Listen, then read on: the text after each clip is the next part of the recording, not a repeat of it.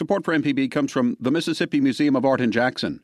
What Became of Dr. Smith by artist Noah Saterstrom is on view now through September 22, 2024. Learn more at msmuseumart.org.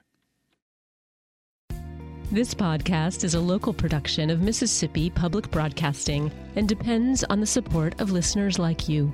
If you can, please donate today at mpbonline.org. And thanks. Welcome to the Mississippi Arts Hour on MPB Think Radio, where each week we talk with creative Mississippians. I'm your host, Lauren Rhodes, Director of Grants at the Mississippi Arts Commission, and today I'm talking with Guillermo Billy Salinas. Billy is a pastry chef and visual artist based in Jackson.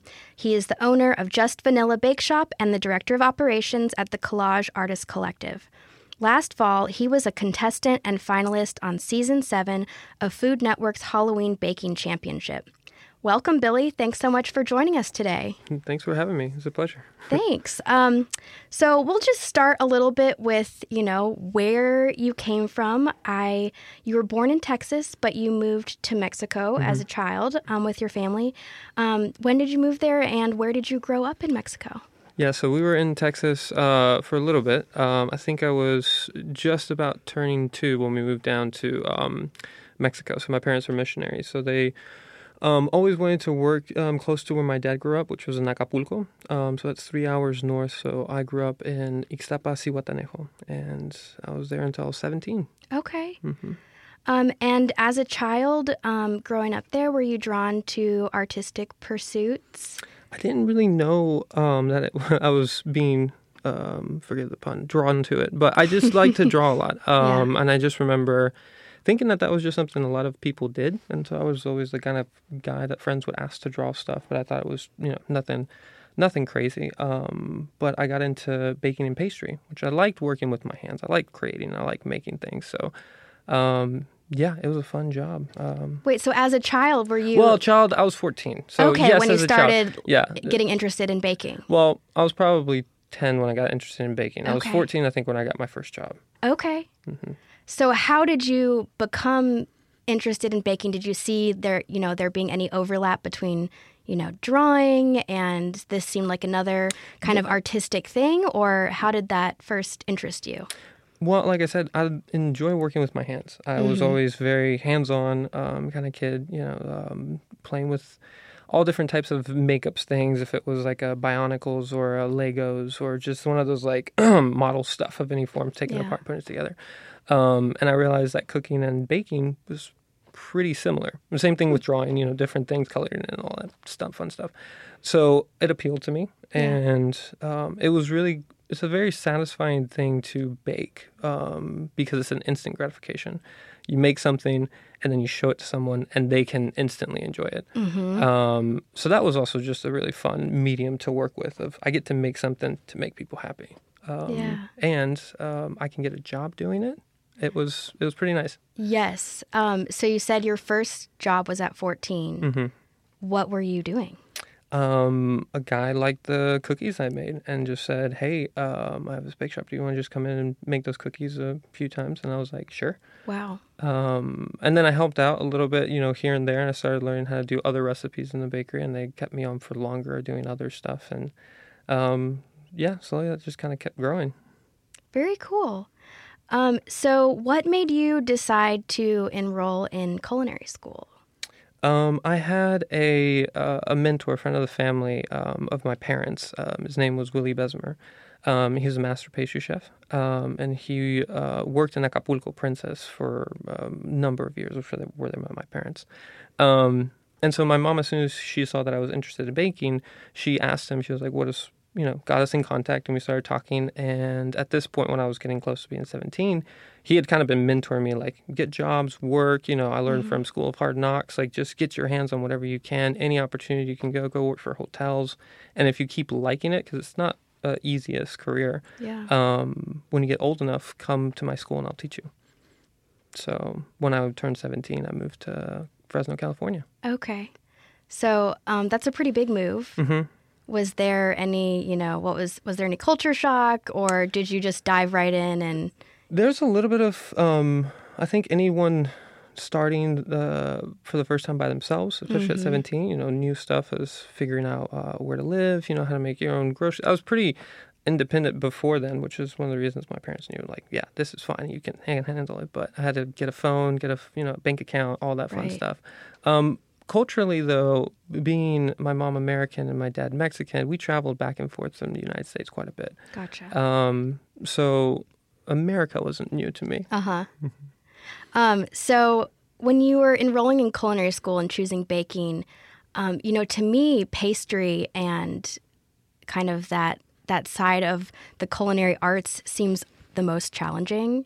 Um, it's the most precise, the most exacting.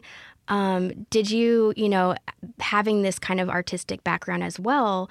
Um, did that give you a leg up, or is it just completely, you know, different side of the brain that you were using? No, it it's it starts. I started realizing that um, making things and putting stuff together, um, whatever medium you're using, they overlap all the time. And so, drawing conceptually in something two dimensional, as as doing something as simple as drawing up a sketch for a cake design or something like that, um, is very useful. And then the same, you know, hand techniques and just the precision in making lines. Um, when you start getting, which now I have a little bit more of the language for. Um, but when you start getting into a general sense of design, if you're going to make something, um, design element, elements still apply to whatever you're doing to be able to be aesthetically pleasing. Because you kind of have to envision what the final product is going to be like and Mm-hmm. i imagine sometimes you're probably sketching it on paper on paper. Mhm. yeah um, and so you know you you were in culinary school in california Mm-hmm. um, eventually you make your way to mississippi can you tell us a little bit about how that happened Yeah. So after California, um, I went back to Mexico, um, worked for a little bit, but um, I'd gotten the equivalent of um, a certificate for just like a year intensive baking and pastry specialist. Um, but I really wanted to finish um, a college degree just to have that as just something that I had done, especially while being so young, because I moved back when I was 19. So I was like, well, if there's a time that I'm going to do this, it might be now. Um, so I started looking into schools. Um, I started looking into culinary management schools and just going back into just a full um, degree. Uh, the culinary school turned out to be very expensive, um, so I was going to take a pause on that. Um, but in the meantime, my sister was also looking at colleges, my youngest sister, and she stumbled upon Belhaven, and she was wanting to go there. And I saw that they had an arts program, um, and someone had told me back in California that I should apply to an art school. That they'd seen my drawings, and they're like, "That's something that you could pursue if you wanted to."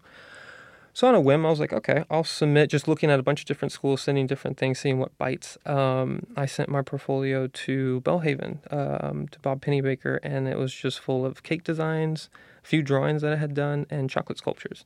wow Um, and he called me pretty, you know, he's like, "What do I need to get do to get you to Belhaven?"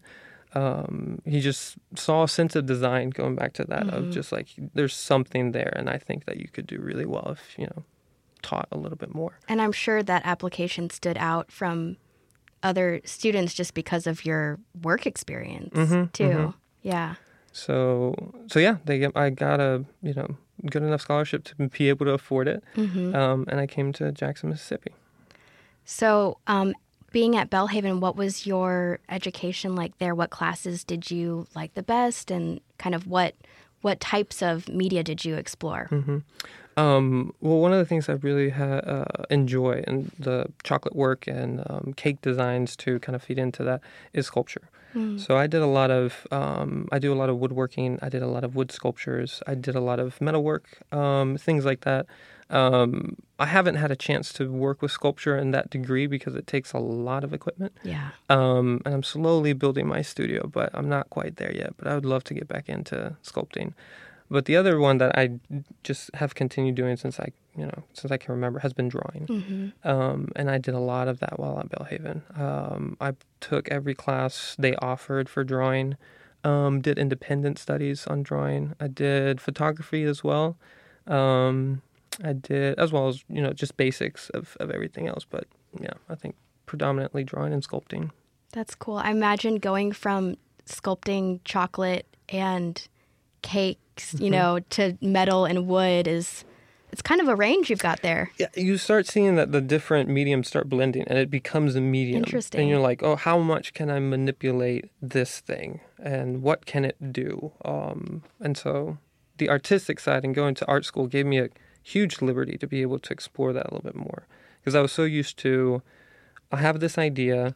Um, let's make it into something that's going to be practical and then get eaten. So there was so much practicality and an in craft to what I was doing. Um, but at Belhaven, for the first time, I was um, able to explore no end goal. I didn't know what this medium was going to be, or what it was going to do, or what function it was going to entail. I was just exploring what could be done. Right. Very cool.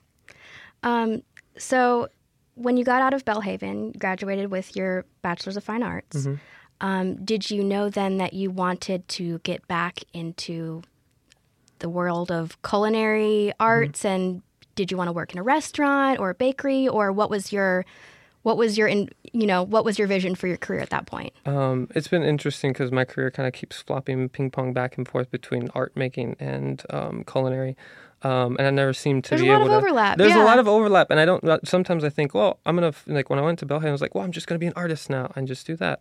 Um, and then while there, I also got a job um, working at La Brioche. So I was a sous chef there for all the way up until college. And then I met my wife, and she's a dancer. And so she was finishing up her master's, so I stayed in Jackson for a little bit longer. And then we were looking at places for, and so working at La Brioche and just doing art stuff on the side and finishing my um, side of studies. And for those who don't know, La Brioche was a wonderful uh, pastry shop in Jackson that really fine, fine art pastry. Yeah. Yeah, very French patisserie. I think it was one of the first people bringing that European style. Um, so, uh, but I met my wife and we got married, and she was looking to going into dancing for a company somewhere. And I told her, I was like, "You find a place." I was like, "I can get a job. This is your time. You're going to be dancing, so you know I don't know anything about dance. You find a city, we'll go." Um, and so she found Houston. And so looking into Houston, I found um, someone looking for a position as a sous chef um, for the Post Oak Hotel, um, which is the only Forbes um, hotel in, I know Houston, and it might be, I think it's the second in Texas, um, which Forbes is just a fancy way of saying that. Um, the one percent is the people that Okay, catered yeah, there and yeah. stuff. So it was a huge step too in my career, just being able to get that position. Like I was just good enough to get in. Um, but we moved down there, and so working there for about a year until COVID hit was a huge exposure for me. As far as like I had, I'd gotten to the point where very few people were critiquing me in the way that the chefs there would. It would pick apart every little detail, even things that I'm like, there's no way they're gonna catch that. They would catch it. Wow. And because it was such a, their clientele was so particular that they just, it was excellence or nothing. Um, so that so, what was the stress level like working at that level? very, very high, especially, yeah. Um, I was putting well in 12, 16 hour days. Wow. hmm Sometimes working six days a week. It's intense. Like it's a, when you get into hotel work, um, people don't realize how high pace it is and how stressful it can be. It's fun, but it's stressful. Can you give us an example of some of the, the things you were making? So a lot of the things that I would do, um, particularly at the Post Oak, is uh, managing. So once you get to the title chef, um, it basically means that you're a little bit more departed from the kitchen making itself and just making sure that it runs consistently and get every your team and assembly lines and just everything ordered. You still help in and do different things, but you just make sure that um, everything's running. So, but we did have over seven outlets that the bakery would run out of. So between uh, bakery, restaurants, uh, in-room dining, all these different things, uh, banquets on top of that. There was a lot. It was a it was a big operation for a small bakery. For Very sure. impressive. Yeah. Hi, I'm Lauren Rhodes. You are listening to the podcast version of the Mississippi Arts Hour. The Arts Hour is a co production of the Mississippi Arts Commission and MPB Think Radio. You can also listen to the show on Think Radio every Sunday afternoon at 5. To have access to all Arts Hour interviews, subscribe to the podcast using your favorite podcasting app.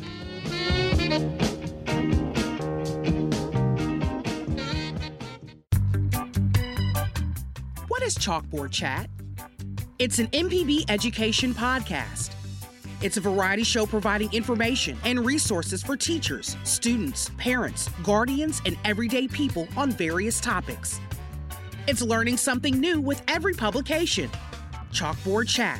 Find the podcast or listen from chalkboardchat.mpbonline.org.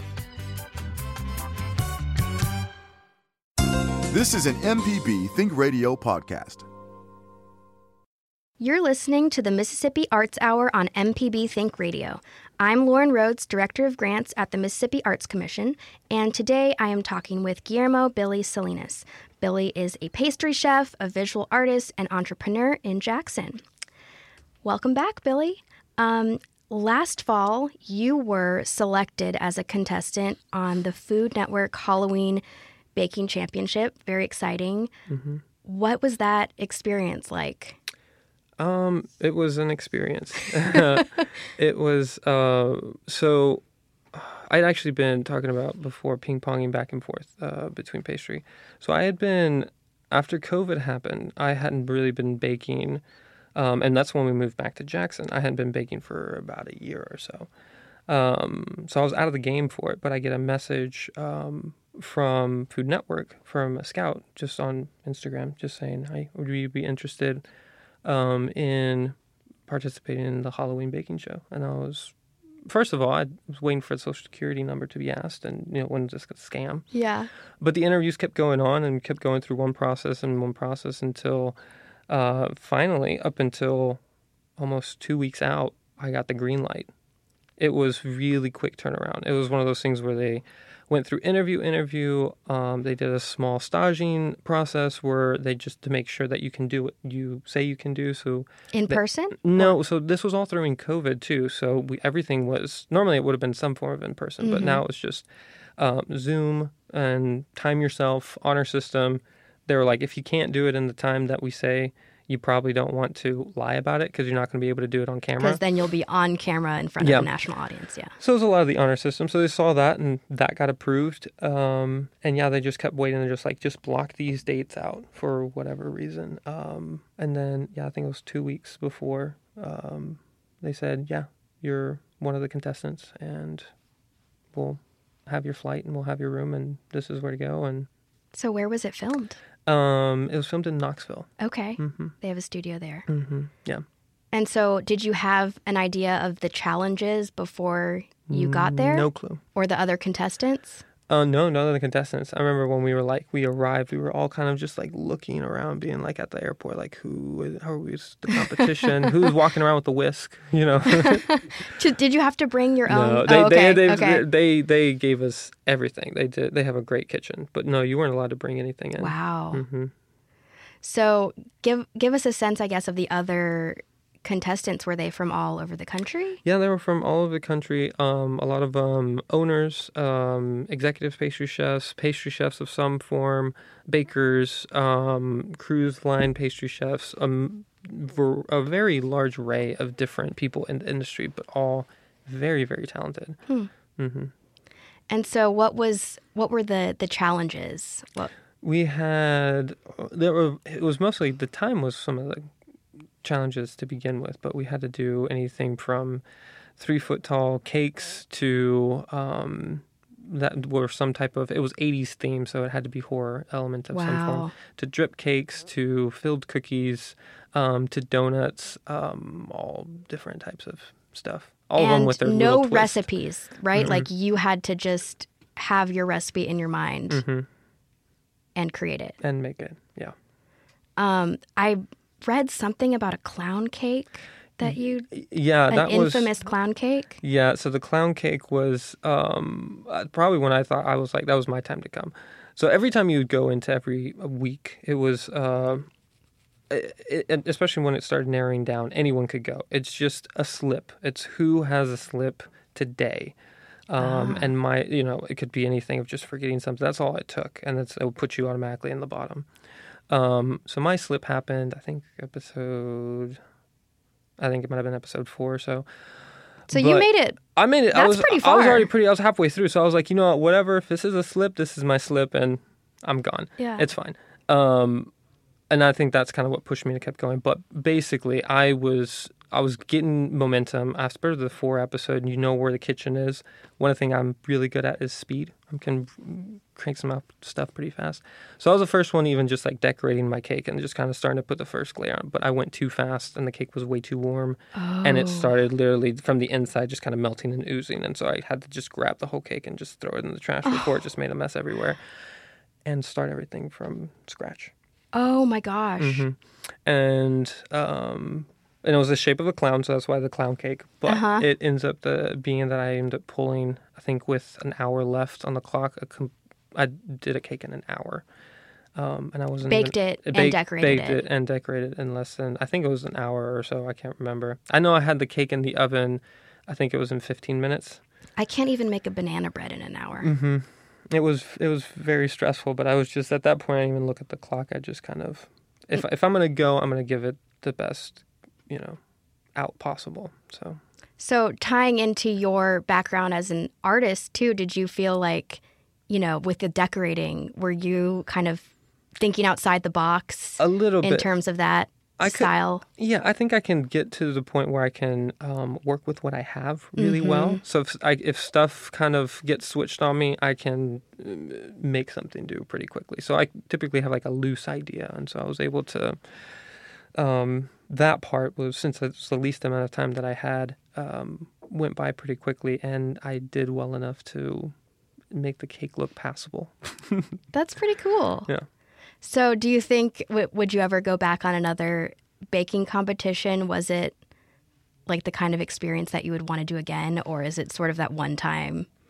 You know, If you'd have asked me right after the finale, I would have said no.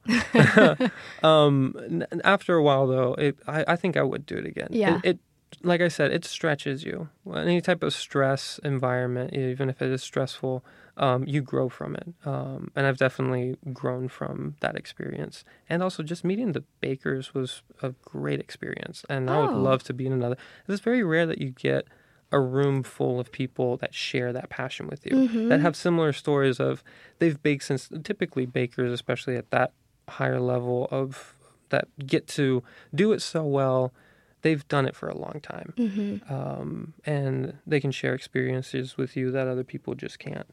so even though you're competing, there's not like animosity. It's more of like you know you're We a- had a very healthy, group. yeah good. Mm-hmm. So do you still keep in touch with? Yeah, we have a group text message. I think at least weekly, if not almost every other day, we get some type of message trail. Okay, very neat. Um, so you know that experience coming back to Jackson, did it kind of inspire any new creations that you've been whipping up back here? Well, one of them was um, just vanilla bakes. Um, so that has been so I'd, I'd been back in Jackson for a while, and I hadn't been doing any artwork. I'd been working for Collage, uh, which is an arts and artists collective, um, and been the director of operations for that.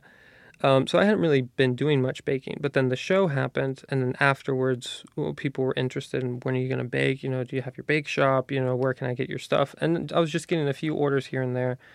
So I decided to kind of take it to the next level and start a weekly bake. So every week I send out an email if you're on the email list um, of what bake I'm going to be doing that week.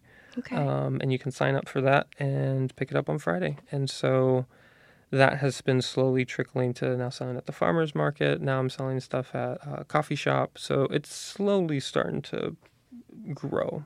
so what sorts of things do you bake for for just Vanilla Bake Shop? Um, it varies. Every at the farmers market, one of the things I'm known for the most is croissants. I make Okay. a really, really good Which croissant. I've been told are very difficult to make. so I like challenges. Yeah, It is- clearly. Um, and being able to do a really good croissant, it's it's very meticulous and it takes its time and its patience, but the reward is so good. Um, and so every Saturday I sell my croissants at the farmers market now. Um, and that's one of the things that's you know consistently there from chocolate to different filled of all different sorts.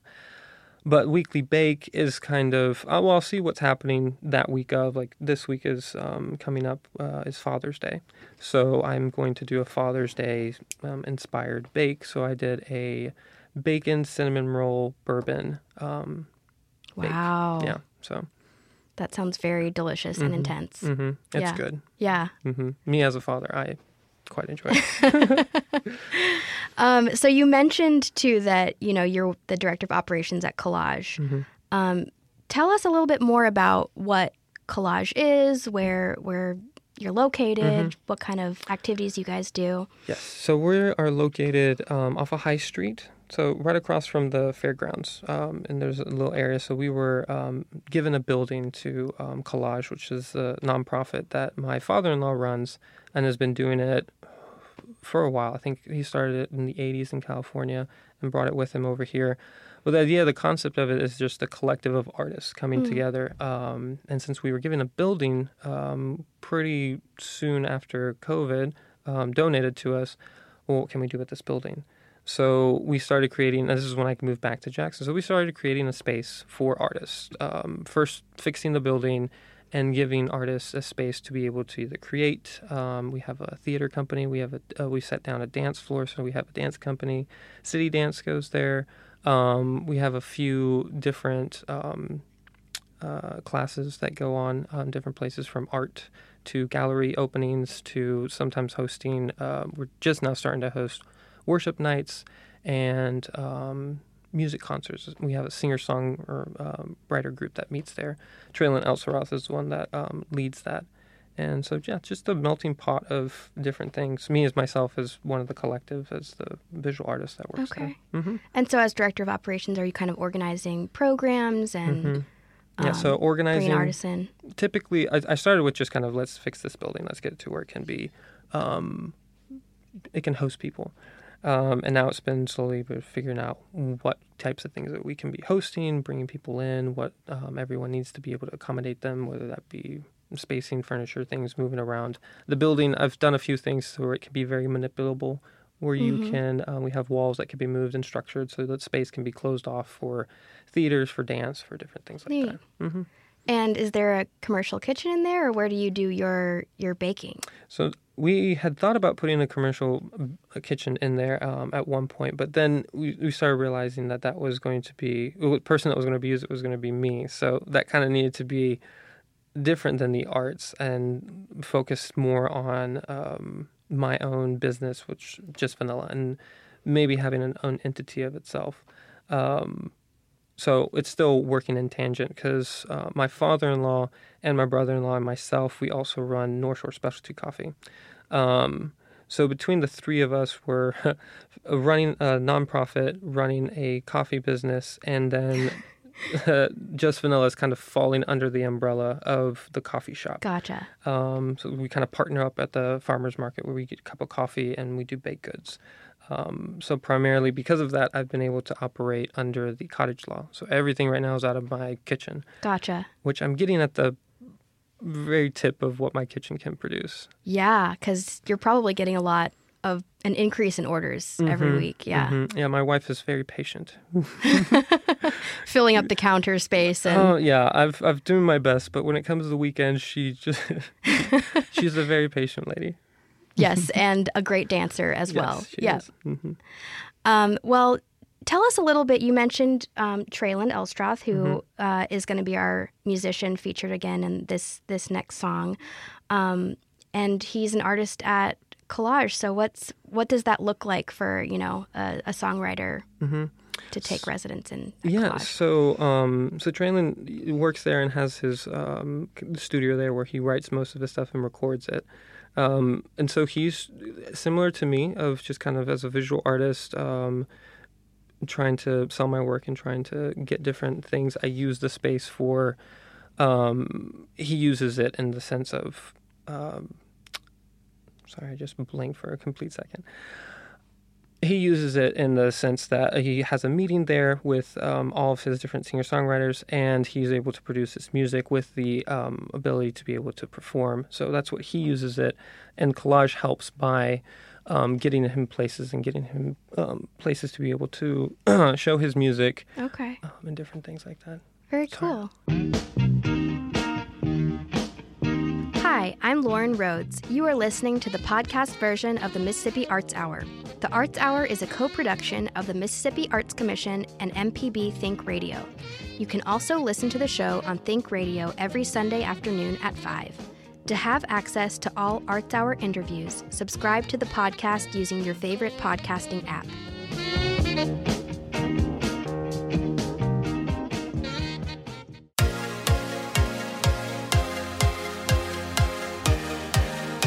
On Southern Remedy Healthy and Fit, you get information about foods you should eat to stay in good health and tips on how to stay active.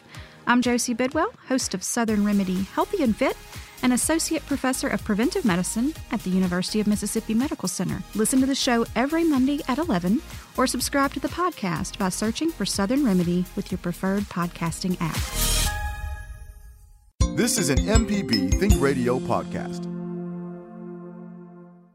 You're listening to the Mississippi Arts Hour on MPB Think Radio. I'm Lauren Rhodes from the Mississippi Arts Commission, and today I am talking with artist and pastry chef Billy Salinas. So we were just talking about, um, you know, your your pastry practice, your uh, mm-hmm. pastry chef, and you have a bake shop, Just Vanilla Bakes. Um, but I want to kind of change gears and talk about your practice as a visual artist. Um, you mentioned that you you draw, you've done sculpture, um, photography. Um, how has your you know your practice as a visual artist changed over time? You know, what did you like to draw as a kid, and how has that evolved into what you're doing now? Mm-hmm. Um, I remember uh, I forget all about what I drawed when I was a kid was a lot of um, stuffed animals. I do remember that. And um, but I did like animation. I did. Um, I think one of the earlier things that I actually was interested in was being um, uh, one of the artists for like a Disney thing, especially because I would like look at all the arts and sketches that they were doing. I think it was so much fun. Hmm. Um, that changed when I when it started getting a little bit less pen and paper because mm-hmm. I love pen and paper and I love just kind of that raw um, bit of doing it and started getting computer screened a little bit more uh, on the digital side of things and having so that type of graphic you know it's it's still fun and i'm still interested but i love the paper aspect you like the tangible it. yeah i love old um, styles of animation and watercolor and hmm. just kind of like that little bit of stop uh, miyazaki i'm a huge fan of all of his type of illustration for okay. his animation um, and so i think a mixture of that of loving watercolors um, loving that kind of like loose drawing um, really drew me into liking how to draw with dip pen, which is um, it's just the ink. It's, again, old school way of drawing, where you have a pen um, with a you know quill pen, dip it in the paper, and then you make your mark. Hmm. Um, and then you keep doing that and dip and continue making. Um, and then I started exploring that with that I can also make different washes. So I would use brushes similar to like watercolor, where I would water down the ink and be able to use that to create value on paper. Um, the advantages of using an old style dip pen is that it um, it allows you to make different marks um, with your sensitivity. So if you press really hard, it will open the pen quill to hmm. release more ink, so you can make a large, broad mark, similar to like calligraphy. Okay. Um, or if you're really delicate with your sensitivity, it can make a really, really fine mark. Um, so a pen, that dip pen, just allows so much more um, mixing of the media. You can even use the dip pen itself with watered down ink to make more of a gray mark instead of just a stark black. Um, so that's kind of a, little bit of what my drawings look like right now. It's a pen and ink uh, dip pen uh, with washes. And so I did that while I was at Belhaven. Again, taking all these just drawing classes, experimenting with different mediums, what I liked, what I didn't. I love the unforgivingness of the pen because it was difficult. Yeah. Um, if you can master it, it just it, it, pays off. I like that, and one of the reasons why I like making croissants. I like making it's challenging, but if I can do it, um, and it um, probably requires a lot of repetition and mm-hmm, practice, mm-hmm, mm-hmm. Um, which I, apparently I'm good at. so, um, and so I started just drawing from life, just different things around Belhaven itself. So I did a lot of house drawings, a lot of um, foliage and different landscapes.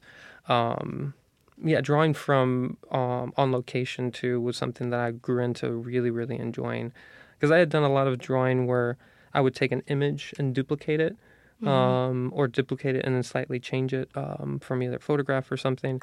Uh, one thing, uh, being a student, I did a lot more was just taking my sketchbook and just plop down, sit down, and whatever I saw, I would just draw. And it's a different form of drawing using your eye to see everything versus having a photograph that's just already a two dimensional surface. The camera just sees so differently than mm-hmm. your eye will because your eye's constantly bouncing back and forth. Um, so you really have to hone in and figure out okay, this is my area of design, this is what I'm choosing, and it's going to fit in this piece of paper. And um, I imagine there's more challenges being in plein air. You know, you have to deal with the elements and distractions. There's and... a lot of it, it's a lot more engaging. Mm-hmm. Um, I found um, at first it's annoying because you have car sounds, you have birds, you have you know the sun. Where is it hitting you in your face, and you're having to move angles.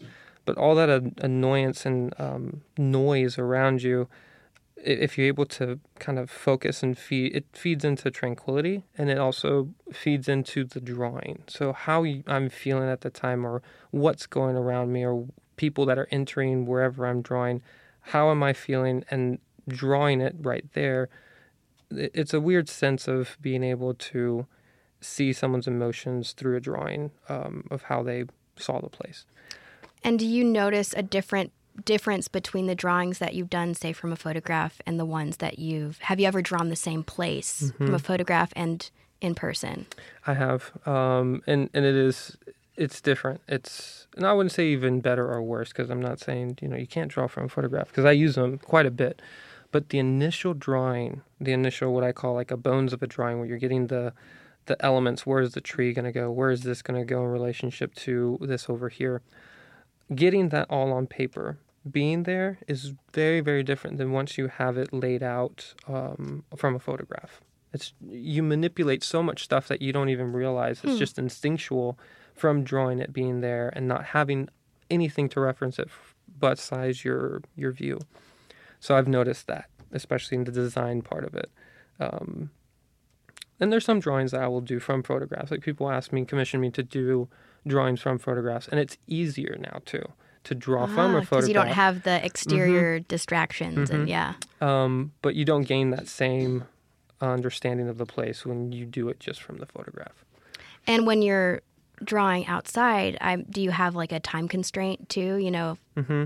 you, you kind of are a little bit more under pressure. You got to work a little bit. You got to be patient. You got to be okay with sitting for a couple hours. Mm. Um, and it grows your patience. It's a form of um, you know, meditation to that degree of you know you're calming things down you're focusing this is i'm, I'm going to stay here. For the next two hours i'm just going to stay here.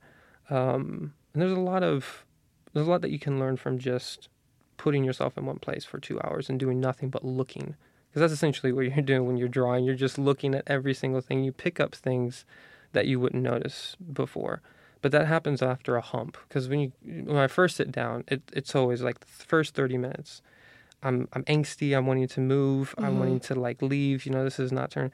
You pass over the hump of 30 minutes. It's almost like working out. Where you just like get over that first 30 minutes of the the jog, and then you could go on for a lot longer. Um, it feels like that. Yeah, I feel like that process is similar for writing as well, and I I wonder if other artistic practices are are similar. I'm kind of I'm thinking how you know as a, a pastry chef and being on a, a baking show was kind of the opposite of that. Like mm-hmm. you don't have time to think; you have to just completely go on your instincts. So it's interesting that you have these two almost opposite mm-hmm. practices. Yeah, it, and maybe one is an anti. You know, the sitting and being patient and kind of meditative experience helps. I do like both. Relax, yeah. I, I, have I have noticed that about myself. Of of yes, it's all good to draw and everything, but I don't know if I if I just did that, um, I would need something else, something that's just a little more mechanical, something a little more like I've just, just done this for so long. I'm just doing it the way I know it's going to be done, and it's going to result in something I know is going to result. Mm-hmm. And drawing is like I'm going to start with I don't know, and then halfway through I hope this is okay, and then at the end, oh, that's what that was. It's yeah, a very different yeah. um, process. A little more free flowing. Mm-hmm. Um, so before I started the Arts Commission, I was the director at the Eudora Welty House and mm-hmm. Garden here in Jackson. And you um, stopped by one day to do a drawing of the Eudora Welty House. Mm-hmm. Um, can you talk a little bit more about how you got interested in drawing houses and architectural drawings, Mm-hmm. um, and specifically your your Belhaven drawings too. So that's something I've been known for a little bit more now. Is just uh, house drawings, or, or what I like to call house portraits, because I really like portraiture. I like drawing um, people, um, but something I've known from drawing people from life, whether that be figure drawing, or anything else. Um, it's if you try to make a drawing of a person directly how they look, like so let's say from a photograph, it's going to be off. They're not going to look like that person, especially if you know them. Photographers do this really well too, where they get to know the person before they photograph them, um, so that they know what is how they can get the angle that most shows their personality. Um, because a person, depending on where they move, where they, you know, their head shape, um, it differs. So I took that same concept with drawing houses, and so the kind of house portraits, where I draw a house or a location, um, and I push the limits of what, how can I draw this in a way that makes it feel more like the place, and less just architectural. Because if I did it just architectural, it would be it would be fine, you know, it'd be a, a nice little drawing. But if I were able to make a drawing that pushed those bound- boundaries, because it's, it's a drawing that I'm doing, I'm not trying to replicate the house. I'm trying to replicate what that house feels like or what that mm-hmm. place feels like. Um, because if you close your eyes and try to think of, let's say, your childhood home, the way you remember it in your memory, I can guarantee you doesn't look at all the structural um, way it actually is. Um, so I like bridging that gap a little bit by being able to illustrate those, and um, I've gotten pretty good at it enough to where I've gotten several commissions. And one thing that, and going back to collage, that helps out with artists, for instance, myself, that's a resident there. Um, the BTC um, people, the Belhaven Town Center, has asked Collage, Collage to, they commissioned them to do a series of Belhaven drawings. And since I'm one of the artists, they're donating the money to Collage to be able to support me as an artist.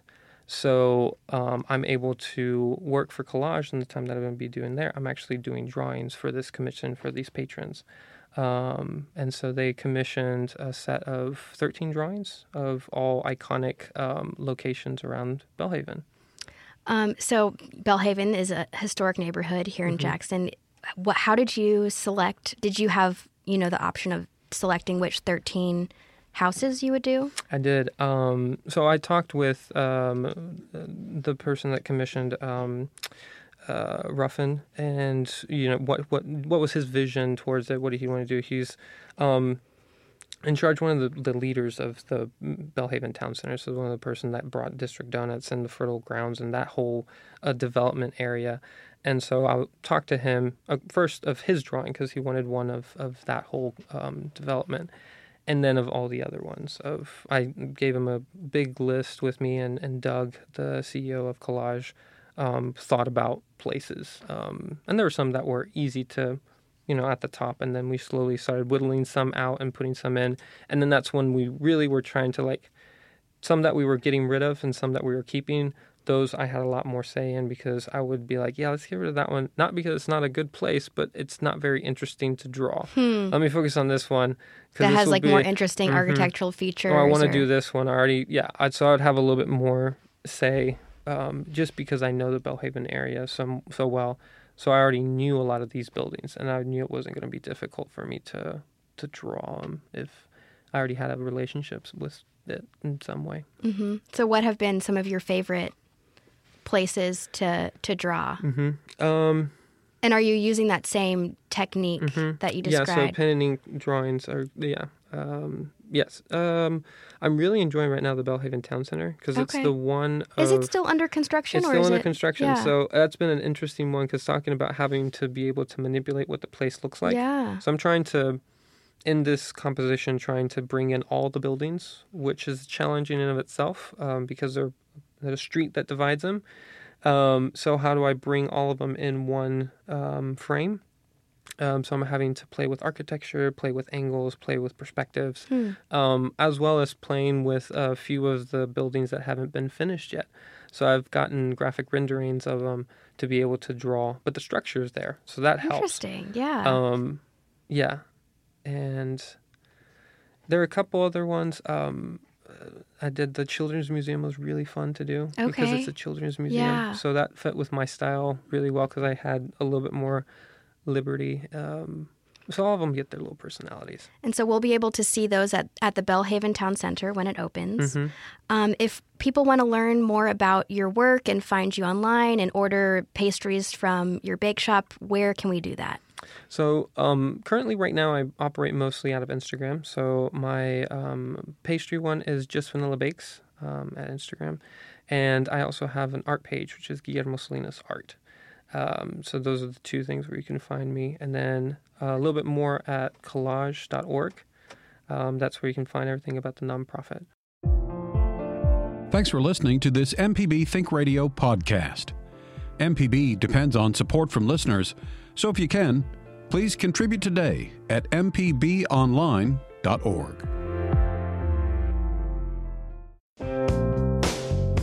Do you drive a vehicle? Then you'll find AutoCorrect helpful, especially on um, Coach Charlie's Tip of the Week. Listen to our podcast with me, Coach Charlie Melton, on any podcasting platform or on the MPB Public Media app.